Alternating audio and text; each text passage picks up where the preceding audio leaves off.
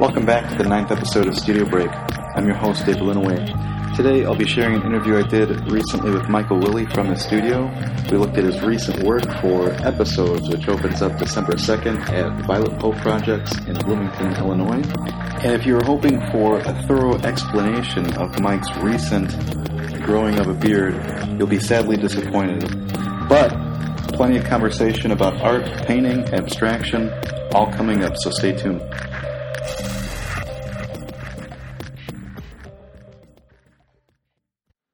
Well, I'm happy to be sitting here with Mike Willie in his lovely uh, paint-covered studio floor. How you doing, Mike? Doing okay, Dave. Thanks for inviting me to be a part of this.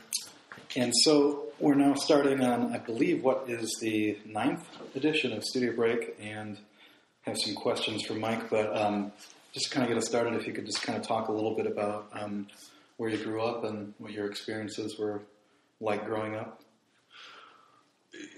You mean when I was a kid? Yeah, yeah. I mean, uh, you can tell people where you're from, for example. Well, I grew up in uh, I grew up in Pontiac, Illinois, which is, uh, for those of you that aren't from within fifteen miles of Pontiac, which is pretty much everybody. Uh, it's a small town, fifteen thousand people. You've probably heard of our maximum security prison. I played Little League Baseball right across the street from uh, Death Row uh, at the State Correctional Center. Uh Town of about twelve thousand people.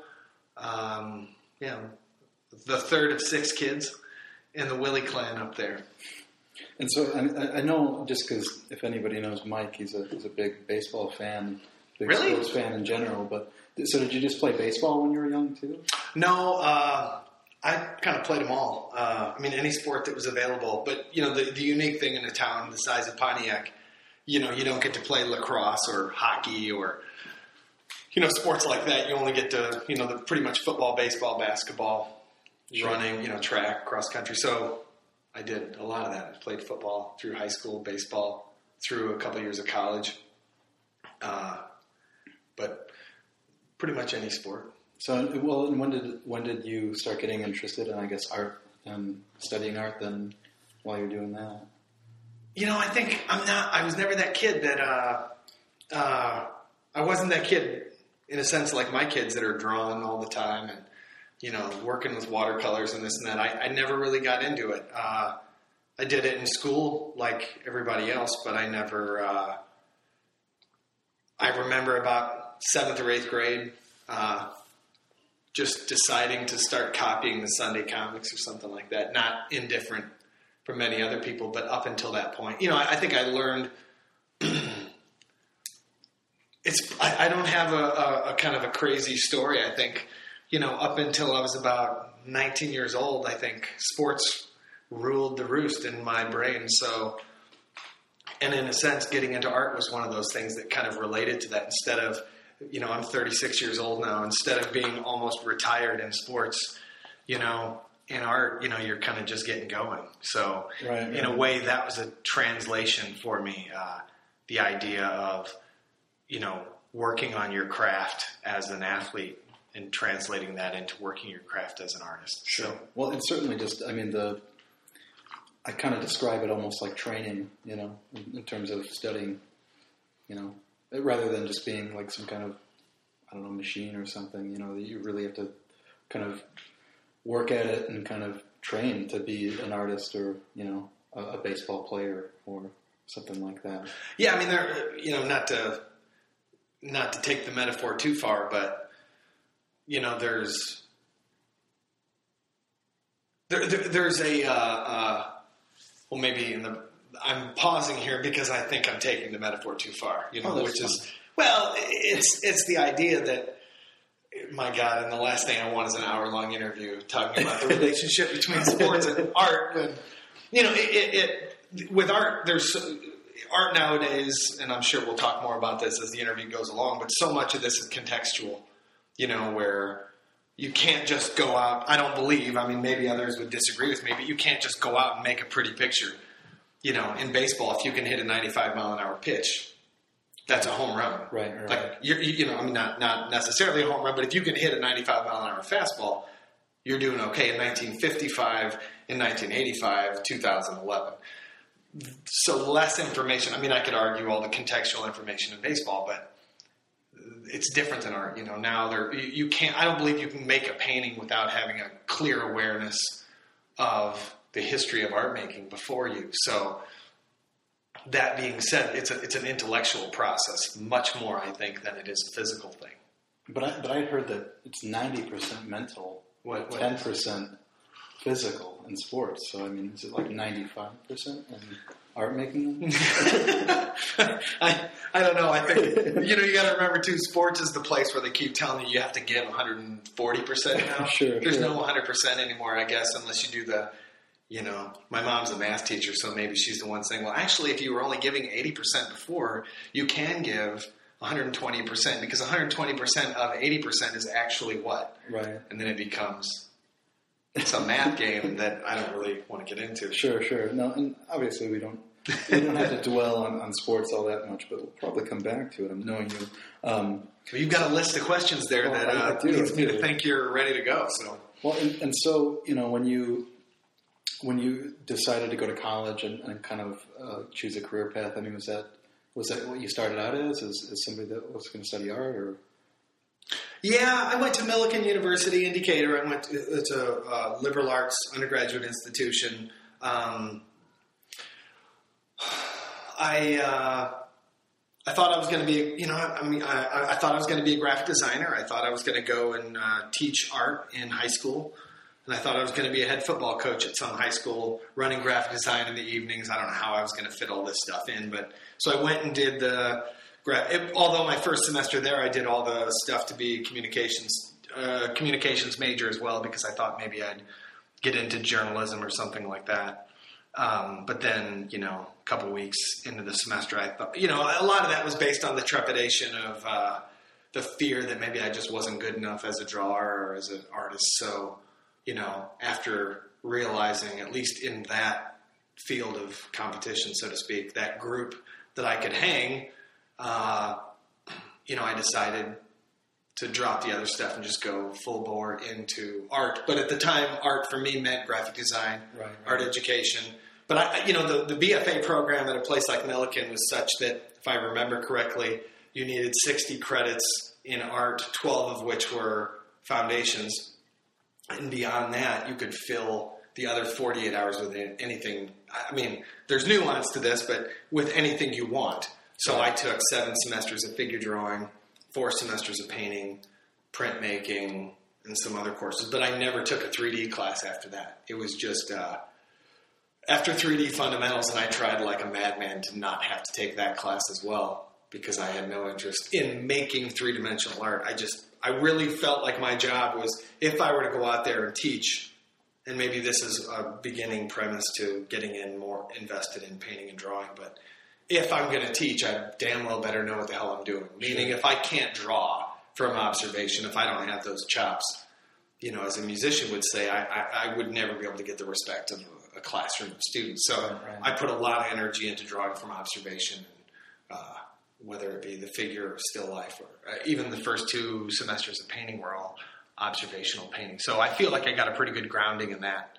before I uh, kind of made the move into making my own body of work as an abstract painter. Well, and so by the end of that, then, I mean, you decided, you know, I'm going to continue this in graduate school? Or? Well, yeah, but I mean, somewhere along the line, there was a shift into, I really don't want to do this art education thing, but I'm far enough along. I come from a long line of teachers in my family. You know, the whole fall back on thing. I mean, I could have a nice life right now being, you know, a high school baseball coach, art teacher in the, you know, Chicago public schools or something like that right now. I mean, I think of it from time to time. That would be, that would have been a, the other life choice I probably could have made. Um, so, I mean, I, I, I decided, you know, somewhere in there that, you know, making a body, I, frankly, I think it has all to do with art history. You know, once I started taking art history courses and getting more aware of how, you know, what the trajectory of art history has, you know, what that meant today, or I don't even know if I, I was there yet, but the idea that I, I, I really fell in love with, you know, the nineteen fifties Abex painting, and started reading a lot about Clement Greenberg and that sort of thing to, and this was, you know, twenty, twenty-one years old, falling in love with artists like Richard Diebenkorn and all those other, you know, kind of mid-fifties painters, and all of a sudden my mind, without even, you know, act, tactically uh, going after it, I, I I found myself in a situation where all I thought about was really, you know, this is when I had left baseball behind, didn't really care as much about the art education route, and uh, just found myself putting a lot of energy into my own practice, you know, yeah. logging long hours in the studio each week and really thinking of myself in those terms. So, and so by the time that you started, and just, you could tell us where you went to school if you'd rather do that than me tell you. Tell oh, you mean for grad school then? Or Yeah. Yeah, well, I, I went to, I, but beforehand, I went between undergrad and grad school, I moved out to the Zuni Indian Reservation in New Mexico. Okay. So I taught third grade out there for a little while, really not having as much to do with teaching, but more having to do with a great life experience to be, you know, to move into a, a different cultural environment that more than likely I wouldn't have another chance in my life to get to do. So to go out there and be one of only a handful of non-Zuni, uh, non-indigenous, sure, you know, a Caucasian uh, in that world, to try to figure out, you know, not really try to figure anything out, but really to just observe, sure. to be a, to to kind of live a life. The first time I was kind of away from Central Illinois. And then after that, I mean, we could spend three hours just talking about that, but for the sake of any listeners oh, sure. that are listening right now, I'll move on. And well, well, well and I'm I'm curious because, you know, you, you talked, you know, obviously in, in the beginning, you know, seven-figure drawing classes. I'm, yeah. I'm just curious what, you know, what your work looked like when you started graduate school. You know, did you, yeah. had you already moved past I made very kind of representation? Oh, sure, or? sure, yeah. My last year of undergraduate school, believe it or not, I was, you know, I was a figure painter, and I had gotten much more interested in the backgrounds of my figure paintings than I was the figures. And I remember going out with the, my roommates uh, out to the University of Iowa to see one of my roommates, one of his buddies from Chicago. And we, uh, I went over to the art museum and saw that Jackson Pollock painting that he made for Peggy Guggenheim, that nine foot by what, forty-two feet long painting. And I remember standing in front of it and being moved, you know, at the risk of sounding corny. I was really moved by that piece. And I had put been thinking quite a, quite heavily about, you know, that, that move that, depending on the institution you go to as an undergraduate student, you know, making that move into your own body of work, feeling freedom.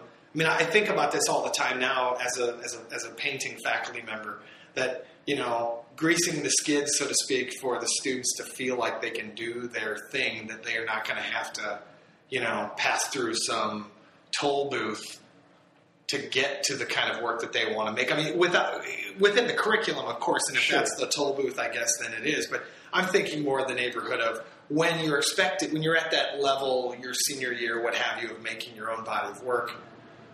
And it, depending on the institution, that could be happening in your sophomore or junior year as well. But the idea that you, you've got to feel an ownership over the work you make. So I, for, in my case, when I'm standing in front of that Pollock painting, thinking already how much I wanted to be an abstract painter, in a sense, that was the moment that kind of tipped the scales. And I literally that same day I got back to Decatur, Illinois, to Millikin, and uh, went into the studio late that night and just, you know, started trashing another painting and turning, getting rid of it, basically obliterating the figure and turning it into a, a an abstract painting. And so, to, but to answer your question, when I had applied to grad school, I was making basically derivative, uh, you know, Richard Diebenkorn type paintings, uh, putting a lot of energy into intuitive color choices, uh, seeking a certain kind of, you know, basically lifting his vocabulary from anything anybody's ever heard him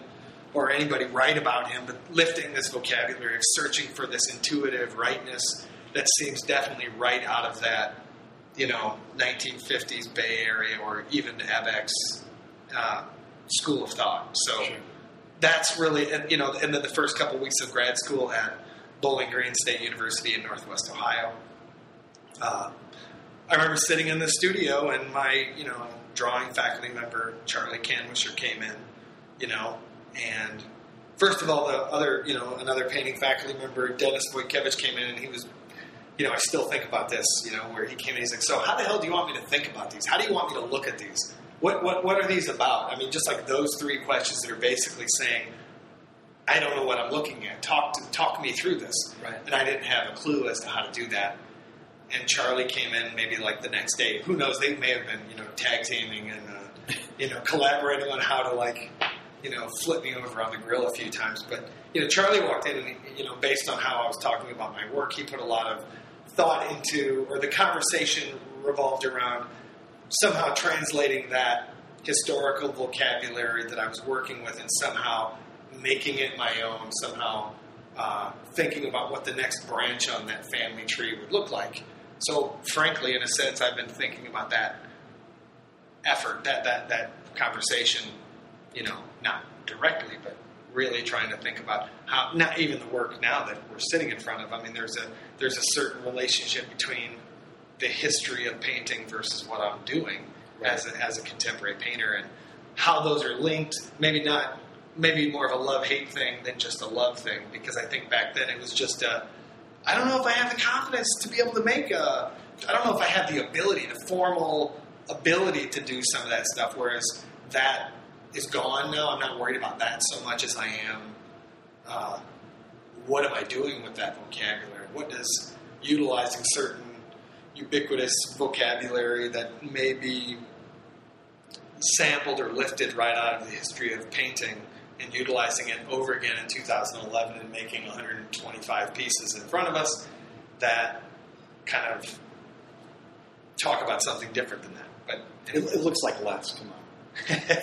All right. um, well, and, you know, and one thing that I just wanted to kind of bring up there just too, because, um, you know, I, I really respond to that idea of, you know, getting people prepared to be able to, to kind of use undergraduate as like a jumping off point.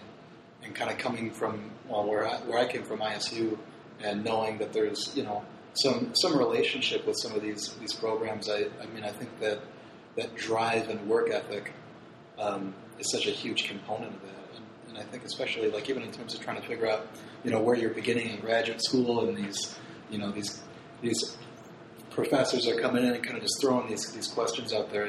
You know, I, I can kind of really respond to that idea of, you know, reacting to it, which is, it sounds like, basically what you did.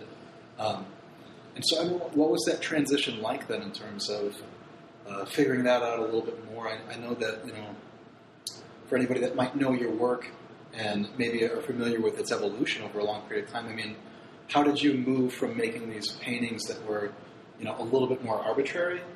I guess uh, maybe that's not the, the word that you use, but you know what I mean? Something that's more intuitive, like you talked about in terms of color, to making them more, more specific to something. Um, or, you know, how did you begin to start developing, you know, the language that you became interested in? Well, I'm, I'm, I'm uh, well, there's like twelve questions wrapped up in that. Um, because I think the answer is, uh, I'm from something like, it's weird because in a weird way, I think what we're sitting in front of right now is, if I'm hearing your terms right, and I'm just going to say, you know, arbitrary, we'll call this intuitive, you know, searching, seeking, and, you know, uh, uh, whereas like the specific, I spent probably seven or eight years, you know, and maybe this is what you're referring to, where the work, these would be seemingly abstract paintings that would be pulled from a source, you know, uh, I, I made, uh, I don't know, over the course of a decade, a number of maybe seventy, eighty, one hundred paintings, something like that, of a city block in Cleveland, Ohio. So I would use that source to make work, yet they would become abstract. Right. So, you know, that's kind of, if anybody's, a, you know, and has an understanding of Thomas Nozkowski, I mean, some of, you know, when I was finishing up grad school, he gave a lecture at C A A out in New York. I think it was New York, but he was talking about the series of paintings he was making between, I think, his studio and a place in upstate New York. I believe it was one of his relatives' graves or something like that, where one hundred five miles, and every five miles he made a painting about that spot. And it just stuck, struck me as, they don't look like the place, but somehow that was an impetus to make work. It was a prompt. It was a, you know, it was a, a source, but maybe less a, a, a, a, a physical source and more of a, a driving factor that he wanted the, the tone of this work. So in a, in a way, what I tried to do was kind of think about my own experiences and pull from my own surroundings, and my wife being from Cleveland, having spent a lot of time out there, even this holiday week, you know, we were out there, put a lot of energy into thinking about that place. Uh, so I started with that as a source, and then I, you know, but, but then the point, the, you know, it's funny. I think as an artist, we always end up in these scenarios where we know the questions that are going to be asked of yourself, you know, mm-hmm. when, when, and then you try to utilize your studio practice in a way to answer some of those kind of, you, maybe even your own critical feedback in your own head. And I knew, I got to a certain point where I thought, I, I, in a sense, I think I was BSing myself for a while, thinking that I was making work about a place, when I think really what I was doing is making paintings about making paintings. Right. And in a weird way, I think what I'm doing now is more connected to what I was doing in grad school, which was thinking of myself as a non-objective painter, where the issues wrapped around a body of work, or an individual painting for that matter, had as much to do with the work around it, the other work in that series, and the relationship that that painting has to other paintings that are out there in this world. Instead of saying, trust me, cross your fingers and hope that, you know, you follow what I'm saying, but that crazy geometric painting right. is somehow, you know, like uh, the, the facade of a uh, steel mill. Right, right. And trust me on that, even though you can't see it. I'm, you know, I'm, I'm being overly sarcastic when I say this, because who knows, in five years, maybe I'll go back to that, that sort of thing. But over the last two years, I mean, it really took, you know, not had, when I went to South Africa in two thousand nine for part of my sabbatical uh, in a city of Peter Maritzburg, I didn't have all the source material, and I had very limited time to get there to make a body of work. As a visiting artist there, they gave me a studio. And I walked, you know, got off the plane and didn't know what kind of work I was going to make. And I wanted to utilize source material, because that was kind of the premise of that program. They wanted you to uh, make work about being there, you know, as a, mm-hmm. as a, as a foreigner, so to speak. So when I made work there, you know, that was in a sense the last time I made work about a place, you know, right, I'm right. using quotes, you know. Okay. Uh, But I, it started where I, I didn't have a projector. I didn't have, you know, sure, sure. I just basically had my iPhone, and I'm running around snapping photographs, and I'm drawing from the screen of my iPhone, not traced like I did a lot of my Cleveland right. ones. So the, the trace, the, the, the, uh, the, the reference was, you know, tweaked quite a bit. Right. Uh, and it got to the point where it was, it became much more non-objective. Well, and, and, and just to kind of clarify this, because I want to, I don't want to just leave some, some Michael Michael Willie bodies of work and completely untouched. So I mean, but there, just to make sure, I mean, there, there were some that were like based on a lot of ballparks.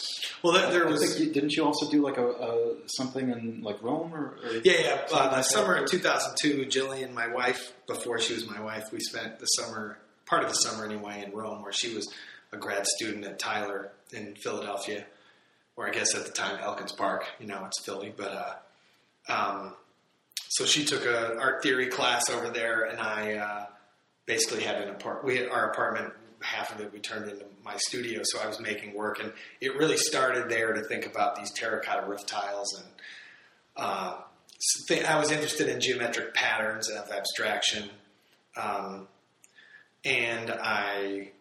Boy, this is... it's. I'm dating myself here a little bit. But basically, oh, no, in a but... nutshell, I, I, I wanted to make these patterns based on the light and color of Rome and this Mediterranean thing, and and really thinking about the roof tile as a, as a source, not only a source to make a painting, but uh, an object that was very different. It, it was very common there because we were, you know, the, the type of indigenous clay in the earth right there was easier for them to make those materials, whereas we think of that same terracotta roof tile as either something from Mexico or something from, you know, places where terracotta, you know, clay is much right. more easily, readily available for those those locations. So, meaning you see them in the North Shore or something like that around Chicago, and it's like a nicer, more right. upper class kind of thing. So I was interested in this this one thing, this terracotta tile, that in one culture means one thing and in another culture means another. So thinking about the, the in a sense, the sociocultural relationship that that tile has on a variety of, you know, environments. That that, that sure. became one of the driving factors to make that work. Sure. And then there was Cleveland, the city block I'm talking about is where the what at the time was called Jacobs Field. Now it's called Progressive uh, Progressive Field that some like to call Regressive not, Field. Not not Progresso. Not Progresso, Progressive. That should yeah. be kind of good. Yeah, that's good. uh, that would be one of the things since we're live and in person. If you said that over the phone, I would have said, what, what? You know?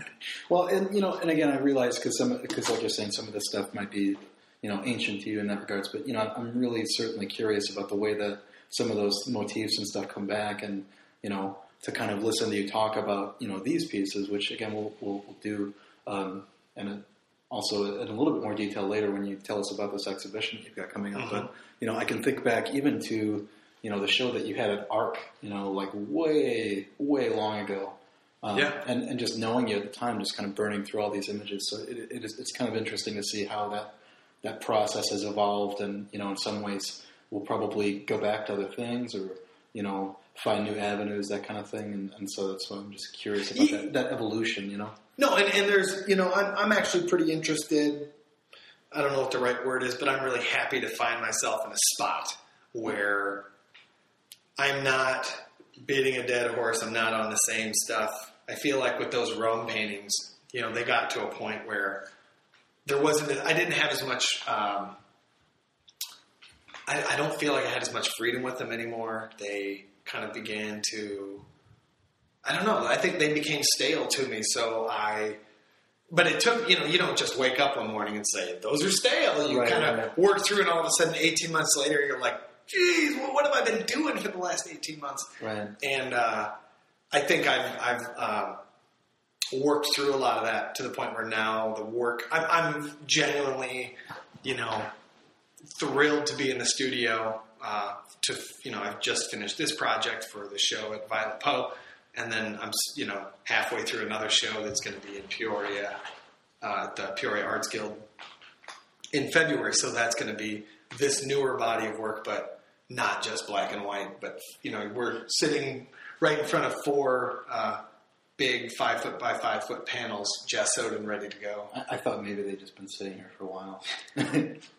um, they, they were on tabletops right where we're at right now. And out of courtesy to you, I... put them up on the wall. Well, th- thanks for that. Um, and, and so I have a, I have a fun question. I think that's related. Um, so I've, I've heard from, from, I, I can't give my source away. Oh, I heard that Mike Willie will set his alarm clock to four in the morning, come down here and, and throw a layer of acrylic on, on a whole bunch of paintings. Is that, is that true? Sure. I mean, yeah, I mean, there's a lot of layers to these and I'd like to sandwich them in between the, in many cases, not so much in this body of work, but a lot of paintings, uh, the, everything will be sandwiched between coats of clear acrylic, you know, matte medium or whatever you want to call it. Um, yeah, I mean, so much of this has to do with drying time that if I, I mean, this is a great segue into, I've got three kids. Right. I've got a full-time job. My wife has a demanding job as well. You know, we find ourselves in a spot where it's, it's, finding time, and I'm not, I mean, I, I'm, I'm actually proud of the fact that from the moment we had our, maybe not the moment, but three or four months after my third child was born, you know, we're, she's sixteen months now. So, you know, certainly the last year has been probably one of the more productive, not in terms of numbers, although I have worked, I have made a lot of paintings, but I'm really excited about where I'm at with the work. So what I'm so I'm not trying to say, yeah, since I've had kids, I haven't been able to make any paintings. That couldn't right. be further from the truth. Right. What I'm trying to say is, you know, that meant I couldn't just on a day, you know, like on a Tuesday where I really try to give myself Tuesday and Thursday until about one o'clock in the, you know, in the afternoon to be in the studio. So if I wake up at four and put some stuff down, you know, some clear acrylic down or peel tape or something like that, if I don't do that at four in the morning, that means the whole gist of that day is going to be based on, you know, putting, you know, doing a menial task and not getting to think. I really want to make sure that I drop the kids off at school, the other one at daycare, and uh, get back to the studio by eight, ten in the morning, and I'm ready to think. I don't want to just come in and be a bricklayer. You know, there's right, right. there's plenty of time that I have to be a bricklayer, and then there's other times where I'm you know, to use the metaphor, building that, you know, like designing the house. Right, right. So I've got to think about both of those, uh, you know, facets of, I mean, in addition to many more, but those are the two facets that I try to make sure that at four in the morning I can get up and lay brick. Right, I can't right. get up at four in the morning and think. Sure. You know. Well, and so you, you talked a little bit about like the, the maybe the older work where you were kind of projecting. Yeah. And I guess just to kind of make it more permanent, I mean, what what is like a typical, typically like if you're working on a couple of, do you work on a bunch of paintings at the same time? And then yeah. I guess could you just kind of explain? You mean when I was doing a little bit? I mean, obviously we're talking about layering, you know, layering images and, and yeah. stuff like that. But I mean, is it all like drawn out and then? No, my my, my Cleveland paintings would have been, you know, so for that body of work. Um, I had, uh, the source material would be, there's probably a database right now, or a folder, let's just call it. It's not a database really. A folder of about eleven hundred images taken over the course of about seven or eight years. Um, and forty-five blueprints and other kind of diagrammatic maps that I have found. You know, on, on online or something like that. So putting up meaning with all that source material, I would, you know, call up the image, you know, open up the image on my uh, uh, laptop that's project that's connected to a uh, uh, an Epson projector, and I would project it onto the image, onto the painting, onto the surface, trace it on. Since most of those, so I would distill, you know, not distort, but I would kind of flatten. Mm-hmm. Uh, tweak the scale or something like that, make it bigger or smaller, depending on what I was after, and uh, trace it on so there would be these silhouettes.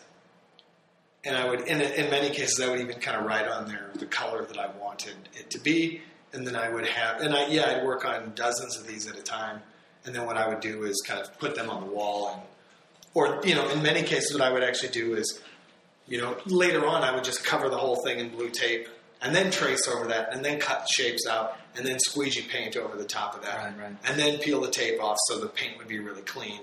You know, got to, I mean, I, it's, it's funny to me because when I started as a painter, I was really interested in abstract expressionism and this idea of gesture and the brush and mm-hmm. the mark and those things, you know, and it, it, and now I think of those things as having a, a, a, it is in fact a signifier. That that mark isn't just a mark. It means it's a stand-in for that particular type of painting.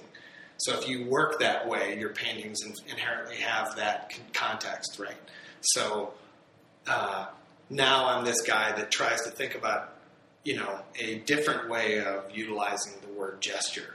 So when I'm looking at all these paintings that are basically squeegee paint, which is very different than gestural brush, mm-hmm. there, you, there's probably not a single moment up here where you can look up there and say, there's a, well, maybe there are a couple, actually. There's a brush mark. Right, there's right. a brush mark. Right. You know, if anything, they've been mediated so much that you don't even see them as brush marks anymore. They're certainly not, like, physical ridges from brushes up here. There might be the trace of that in one way, shape, or form based on how I mediate the image. But I'm interested in the idea of gesture in a different way, whether it's through the decal edge of the paper or on my panels, the way the paint kind of drips off the edge. Uh, so in a weird way, that's kind of, maybe I'm sidetracking the conversation. No, no, no. I think... But it's this idea that at one point, one word meant one thing to me, and, I'm, and, and knowing what that means contextually, gesture, I'm trying to think of it in a different way. And, and to me, the, the the process of painting is so wrapped up in the questions that we ask ourselves that it may not even be a an important question to anybody else, but and, and the results may not be something that one would write a scholarly paper on. But the idea that I'm playing around with this idea of gesture and trying to think about what that word means, to me, goes back to even some of those original conversations I was having with faculty members in grad school, which is, so how are these yours? What does, you know, instead of just kind of lifting, sampling everything from a, a particular era of painting. You know, as an abstract painter, I think it's really difficult because, you know, through representation, you have so many other signifiers you can lean on for meaning. So in a weird way, not in a weird way, but in a unique way, abstraction is this last bastion of the marks, the material, the layout, the organization, the way you're handling material really becomes the deciding or the, the critical factor in developing meaning. And you can't use the same vocabulary to say, well, I'm using this because, you know, if you're standing at a portrait, you know, the, the as compared to standing in front of an abstract painting, and it's not to belittle portraiture or belittle abstraction or vice versa, you know, you know, or to make them one of them out to be better or worse than the other, but, you know, you can't help but think about a person when you look at a portrait. Abstraction is very different than that, where, you know, you have to come up with alternative alternative ways to interpret an image. Right.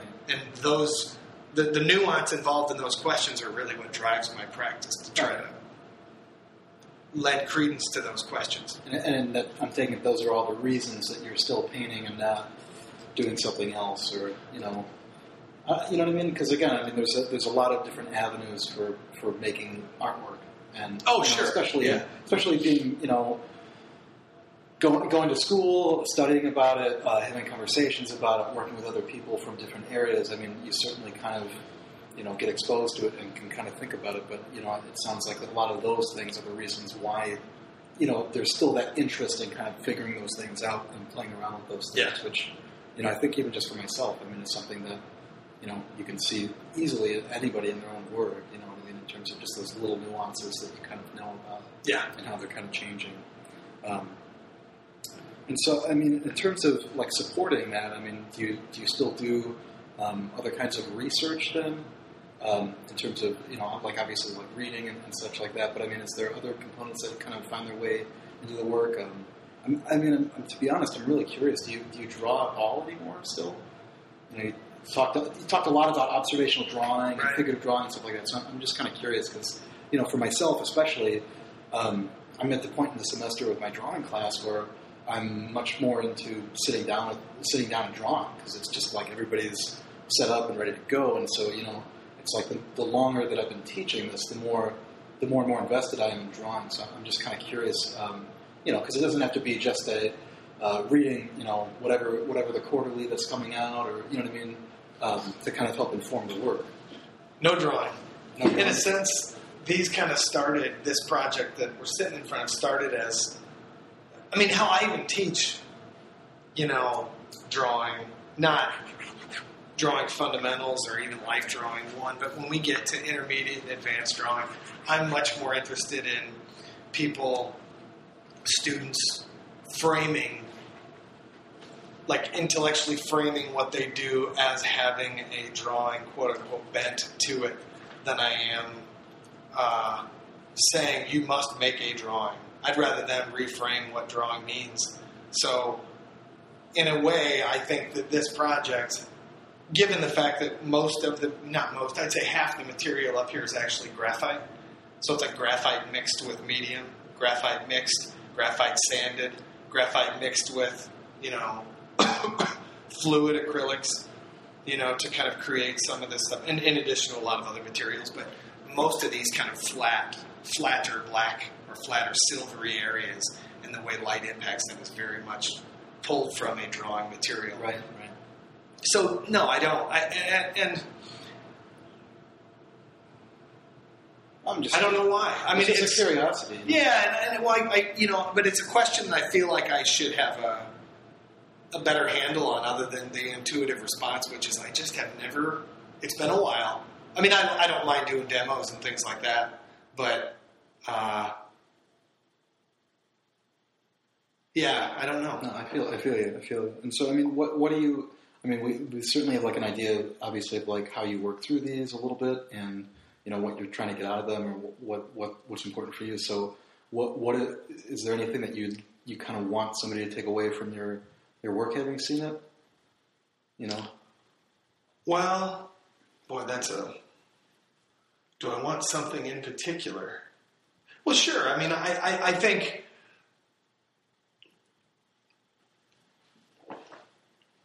Here's one of those pregnant pauses for the uh, podcast where somebody's saying to themselves, are they still there? uh,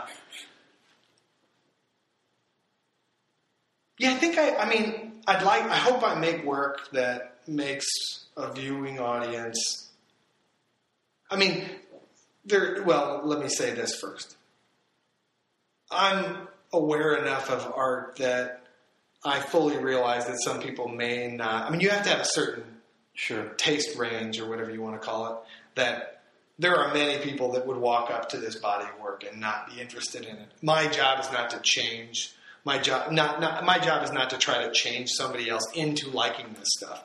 So if the question is, well, you just crossed something off, does that mean you had a question based on that? I don't know. But uh, my, I don't believe my job – well, so if if my if my work fits within one's taste range and that person walks up to my work – so if you, I'm changing your question to suit my needs. Mm-hmm. If that were to happen, and I really think as snotty or snooty or whatever as this sounds, I think that I make work for an audience that probably has to know a little bit about painting. Mm-hmm. I don't think I make work that somebody could just walk up and say, oh, I get it, you know? Right. So somebody with an awareness of all that stuff. So forgive me if somebody's listening. You can turn it off, I guess, if you want. Sorry, Dave, but um, losing audience for you left and right here. I think I make work that I hope that it makes an audience want to slow down in order to look at it. So not that I'm in, it's not a physical thing so much as I think it, it necessitates that you would have to kind of uh, focus, you know, kind of narrow your field. You can't just analyze all, you can't just look at it quickly. I don't think I make work that is easily digested. I think I'd like to think that this body of work, you could spend a little time on it and kind of look at it in terms of what it may, in fact, connect with. What what what histories of painting am I, and I'm not going to come out and say a lot of this stuff out loud, but I'd like to think a viewer's going to sit at it, look at it, and maybe examine what its relationship is to the history of painting. Um, because I'm, I'm, I'm, I think of this more as sampling than I do avant-garde, you know, making my own, doing something new with it. I'm thinking of it more in the neighborhood of, you know, my goodness, there's there has been so much done with a stinking rectangle or a triangle or a hard edge or this or that. You know, most of these are little self-contained images where even the shapes are stuck within the, the frame. They don't leave it. So it's not like this is a component of a whole.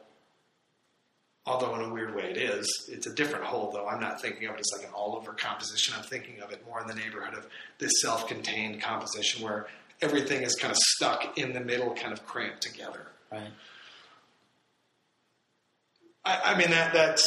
We could probably no, go on and on. No. Okay. Perfectly reasonable answers right there from Mike Willie.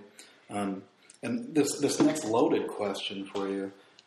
I don't. I'm not going to assume anything, Mike. Is this one of your but, famous non sequiturs? But, but, but I think no, I don't, it's not quite. But you know, it is something that I've been asking re- recently to people, just because I think it's important. But, yeah. You know, obviously you're an educator. You're, you've been you know teaching for quite a while now. Um, you know, what what do you what do you think that people kind of get out of uh, I guess investigating art making? Because I'm, I'm guessing you're you mean you're, you're a big component. Yeah. I mean, obviously you're, you you you probably have to be. Uh, Someone that, that encourages it, you know, um, as a as a way to kind of maybe find meaning in their life. I don't. I, I'm I'm just kind of curious because it's also, you know, something that I think about for myself. And great question. I even had the anecdotal story in a recent podcast. If you want to, if you want to tune into that, um, okay. Because I I, I, had a, I had a student that, that wanted to leave accounting to maybe consider becoming an artist, and you know, you're kind of blindsided by that. And you're kind of like, well. You know, so I'm just kind of curious, you know, what, what you think about that. No, that, that's a great question. Um,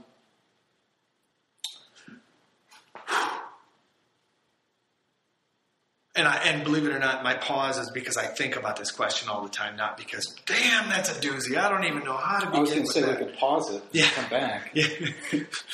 The beauty of doing this in person, right? Uh, oh, I got another call coming in. Uh, I... Uh,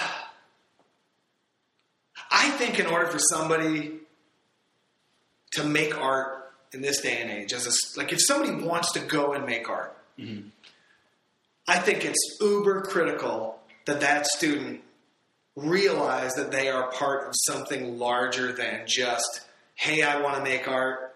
I'm pretty good at drawing in fourth grade. Everybody patted me on the back because I'm a better drawer than Susie over there in the corner or something. So therefore I should... go become an artist when I think we, I think, and then there's a, there's a lot of reading to be done on this topic because there's there's been some significant writing on it of late. Uh, I think art schools have a major task in front of them in this day and age because I don't think it's fair for students to. Ooh, I could be really digging myself into a hole here. Uh, I think it's important that students have an awareness of the art world out there. Right. If they don't, and I'm not saying they should have an awareness of the art world out there. I'm saying that they need to, they need to be aware that there is something larger out there, that, that disseminating one's artwork is critical. Not disseminating it for their mom and their dad, but disseminating it for view, a viewing audience. And people that have an awareness that what they're doing has a distinct relationship on now. So when you couple those things together, that is the relationship that I think art schools need to get in line with. Mm-hmm. I don't want to feel like what we're doing is just... I mean, I take this very seriously to the point where colleagues of mine and I sit around and say... So we've been doing this. How long, how many of our students are out there really participating in the world? And we take that stuff very seriously. Not to say that if so-and-so doesn't go make art anymore that we're disappointed in them, but we want to believe that there's a track record. We want to believe that, you know, students are out there doing something with, you know, w- within this arena. Um, so me in particular... I think we need to spend less time thinking about can somebody draw accurately? Right. Can somebody, you know, carve a stone well? I think we need to get out of the mindset of saying anything equals good. Right. Anything equals better or well. Or I think we need to get into the mindset of talking about context more because, I mean, there, I have a colleague, Andreas Fisher. He and I sit, you know, we both teach painting at Illinois State University. And Andreas and I, you know, we're always talking to our students about context that, you know, just because you make something, if you make something, quote, good and you make something pretty, that's just part of it. You don't have to make something pretty in order for it to be good. You can make something pretty, but it could be a sarcastic jab at something. You could make something hideous and have it be a strong piece. You don't necessarily, I mean, I, I, I'm... On one hand, this is one of those topics that if you're saying it to an audience that understands this stuff, that it makes perfect sense. If you don't, and everybody's goal is to just, I don't have the ability to make something beautiful, so I'm going to spend the next forty years of my life trying to make that look even more real. Right. In a sense, I feel like those, I want to believe that the attitude that freshmen have when they walk into school as an eighteen or twenty-year-old or hell, a forty-two-year-old person, That that attitude, which is my goal is to make this ceramic mug look real when I draw it with graphite. Right. Really small. Right. That is not the attitude that I hope students have when they walk out of here. That that could be part of it. But they ought to have a larger understanding of the art world. So, you know, in a sense, I think students need to have a real appetite to go to Chicago, to go to New York, to go to Los Angeles. Not to just live there. I'm saying to go and see. To go and stand in front of, you know, a Merlin James show, you know, like this show that I saw last summer, that it's not the kind of show that you walk, in my mind, it's not the kind of show that you walk into and say, wow, that's good. You walk into that and say, I need to think about that. And here we are in nearing December, and I saw this show in June, and I can't get it out of my head because there's so much about that show that makes me wonder, what is the agenda there? What are we after? What is the purpose? How is this, quote, good? Not, is it good, but why am I spending time with it, you know? Right. So. And, and, and you know, you kind of brought something that's going to be a tangent for me, but just the idea of drawing something like a like a ceramic mug, highly rendered. Yeah. You, you indicated small. I automatically think of drawings that I get where I get like some object, some some figure, you know, on a completely white ground. Oh, yeah. There's no context for it, which is why, you know, I'm, I'm always getting on my own students to kind of think about that context. Yeah. And I kind of like the way that that relates to, you know, the idea of just being aware of, you know, your art being outside of just this you know, this surface, this two D surface, that there's this whole other, this whole other context yeah. uh, that you should be thinking about. Well, but don't, don't, don't just, I mean, what you're saying about context is true, but there's the, I'm talking also, and I think you were aware of this, that the context of the art world too, that, I mean, yeah, the context of mean? a trash can in that, but this larger thing that says, you know, th- that's daunting to a lot of, you know, students don't even, I think it's daunting to faculty members. Right, so when right, those right. faculty members who are daunted by the art world are teaching students, right. I think that's really important that there's an awareness of what, I mean, art is a, is an ever-growing and ever-developing entity. So that if, so when we are teaching, I mean, you know, I, I, I cringe every time, you know, an institution posts that they're hiring a painter. Because I'm saying to myself, not only are you hiring a painter, but, you know, I, I was a guy that was hired at like twenty-five, twenty-six years old. So when I S U hired me, you know, they're hiring someone not just as a twenty-five-year-old, but by the time I'm, what, thirty-two or whatever, they give me tenure, thirty-three, whatever it was. And then they, you know, but that means in a sense they could have me at seventy-three too.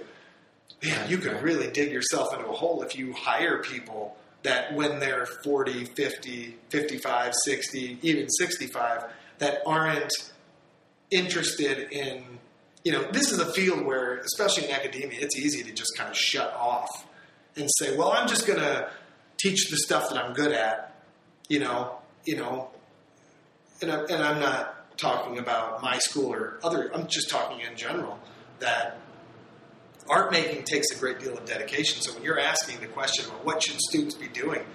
Man, this is a tough question because right, right. I don't know if somebody at eighteen knows what they want to be doing at sixty. Right.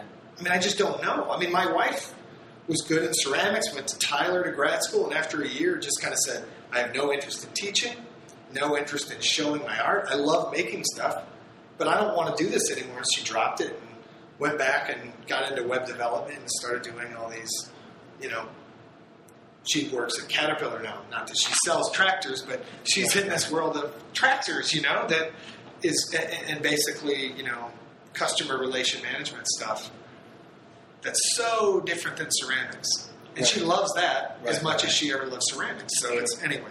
Well, so, you know, in, in, in lieu of all that, I mean, what was it that kind of solidified that, like, this is what I want to do then? Was there any kind of, like, particular... You mean like, teaching? Uh, or? No, no. In terms of being being a maker, you know, being a painter, being somebody that makes paintings or art, whatever you want to call it. I kind of enjoy the questions. I enjoy the practice. I enjoy, and I mean practice as in the the activity of being in the studio.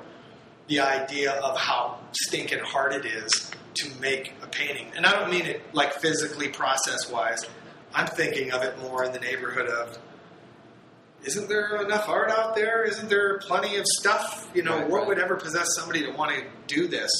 Um, and I think that, uh, you know, and I, I think a lot of people say this, that, you know, after four or five years of being out of grad school, you finally get an awareness of what you're doing. You, you know what questions you want to ask. They're not just the holdovers from grad school.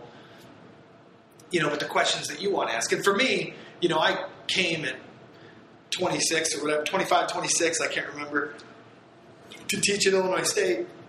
And I got here, and, you know, everybody was basically double my age. I mean, I'm, you know, some were more than double my age, you know.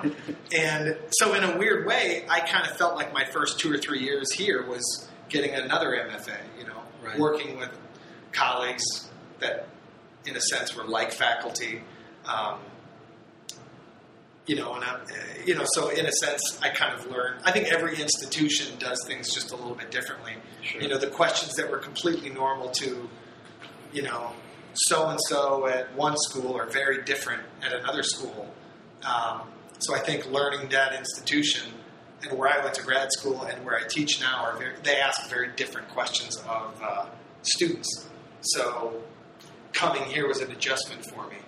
And now, I, you know, I, I take, I, I have an awareness of that. So I try to spend a lot of time thinking and talking to other people at other institutions. So I don't just become the guy that knows how to be successful at Illinois State University, right, but right. doesn't know how to be successful out there. I'm being sarcastic, like a, lay motivational speaker. And, and how to be successful, you know. I thought that maybe it would be a, a different uh, avenue that you could have adopted. Yeah. Maybe that's maybe that's another podcast yeah. devoted to other odd jobs. But um, we, we're almost ready to, to be talking about these, but but I have my, my fun little lobs here for you. So um, oh, lobs. And, and obviously, obviously nobody can see this because it's a podcast, but there is a television on the wall, which which I think might give us a little bit of insight. Um, but but if somebody comes down here most of the time, I mean, what are you what are you working? What are you listening to while you're working? Aside from when it's baseball season, I'm guessing that you have. Uh, I don't I don't know your team is. Otherwise, I pick the opposite one so that you get upset sure. because you're a baseball fan. So. Yeah. Uh, well, I used to have the M L B package where I could watch all the games. So when I for what eight or nine years I've been scouting. So I, for four years I scouted as an associate scout for the Phillies, and then the last four years with the uh, uh, actually five years with the Phillies, and three years now with the Orioles. Uh, so I'd watch this past season partly because the Orioles. Nobody in baseball is probably going to listen to this here, but the Orioles aren't the most successful franchise. If you didn't know that, so by like June, it's difficult to kind of watch the reeling, the loss after loss after loss. Whereas when the Phillies were, you know, the Phillies are still really good. But I, you know, they were a really successful franchise, having nothing to do with me. But you know, uh, so I'd watch them. Sports. Uh, you don't rock Pearl Jam anymore like you used to. Uh, that's from the college days. Uh, um, no. Uh, so T V wise, it's probably just some game. If it's ga- if it's a game, I mean, if it's if it's evening game, if it's during the day, maybe. Uh, I don't know, man. So, like, in ter- but just in terms of like non, I don't know, not not your studio practice interests. I mean, it, it's still a lot, lot, of, lot of sports. Then, oh, still, uh, I, I, you know, this is the it's I, tough, I, Dave, because I'm. This is my life is. So you find have, the time to make paintings, do my job, raise three kids, right. be in a loving relationship with my wife, all this kind of stuff, and all those things take so much effort. So the idea of saying, would I sit down here and watch like L A Law on D V D or something? Well, I was going to say Coming to America. Oh, that's I a great one. It's one of your favorites. Yeah. I thought maybe it would be on a list. I actually have my, my dollar bill from Zamunda in my office at school. no, I, you know, I listen to music, I listen to podcasts, uh, even this one. Uh, and, you know, I mean, there's other. I hope so. Uh, so, I mean, I've got my, I put, you know, put my iPhone in over there and listen to music. Um, but to be honest with you, in the evenings, there's times where, you know, I've got to keep it, my door open and listen to my kids upstairs. You know, I have to kind of be aware if they start screaming too loud, I need to hustle back upstairs. And I mean, that's the beauty of the in-house studio. Right. Is the, the downside is it's harder to concentrate, but the upside is, you know, I can get upstairs really quickly, or I can get up at four in the morning and come down and do something really quickly. And, sure, sure. You know, get back upstairs. And so, again, you know, um, you've got a show coming up uh, right. in, in the very near future. So this is kind of the last little hurrah here for this for this interview. But um, could you talk a little bit about this and uh, promote the hell out of it? Yeah. Okay. So Friday, December second, this upcoming Friday, at Violet Poe Projects in Bloomington here. So in the vein of uh, Violet Poe Projects is is a domestic, shall we call it, in the vein of an apartment gallery that are, uh, you know, so much more common now. Uh, they they so Violet Poe is run by Kendra Pates, who is a uh, a curator at University Galleries at Illinois State University. Um, Kendra does shows maybe once a month. They're one night shows uh, for, just for the opening. So for a two hour show, she approached me. Kendra approached me in August about the possibility of doing a show.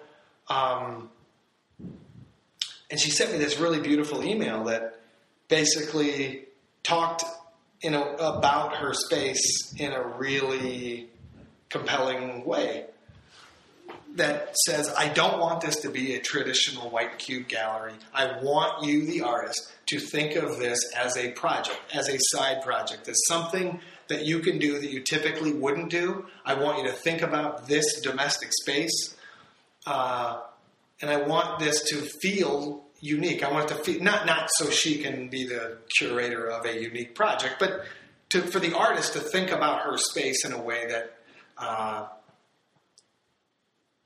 could elicit a new type of project that the artist would make. So given that, uh, I just, you know, I had been, I, I, I had a residency this summer at uh, Soaring Gardens in Laceyville, Pennsylvania, with another artist named Tom Vance, a Philadelphia sculptor. Um, so he and I, you know, spent two weeks out there, and in the, I made a painting.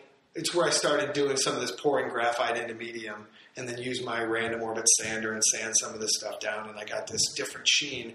So it was this one painting that I, and of course this was in the series of making, say, I don't know, twenty paintings or something like that, that became this show at the University of Mississippi this past, you know, in the fall, a couple of months ago.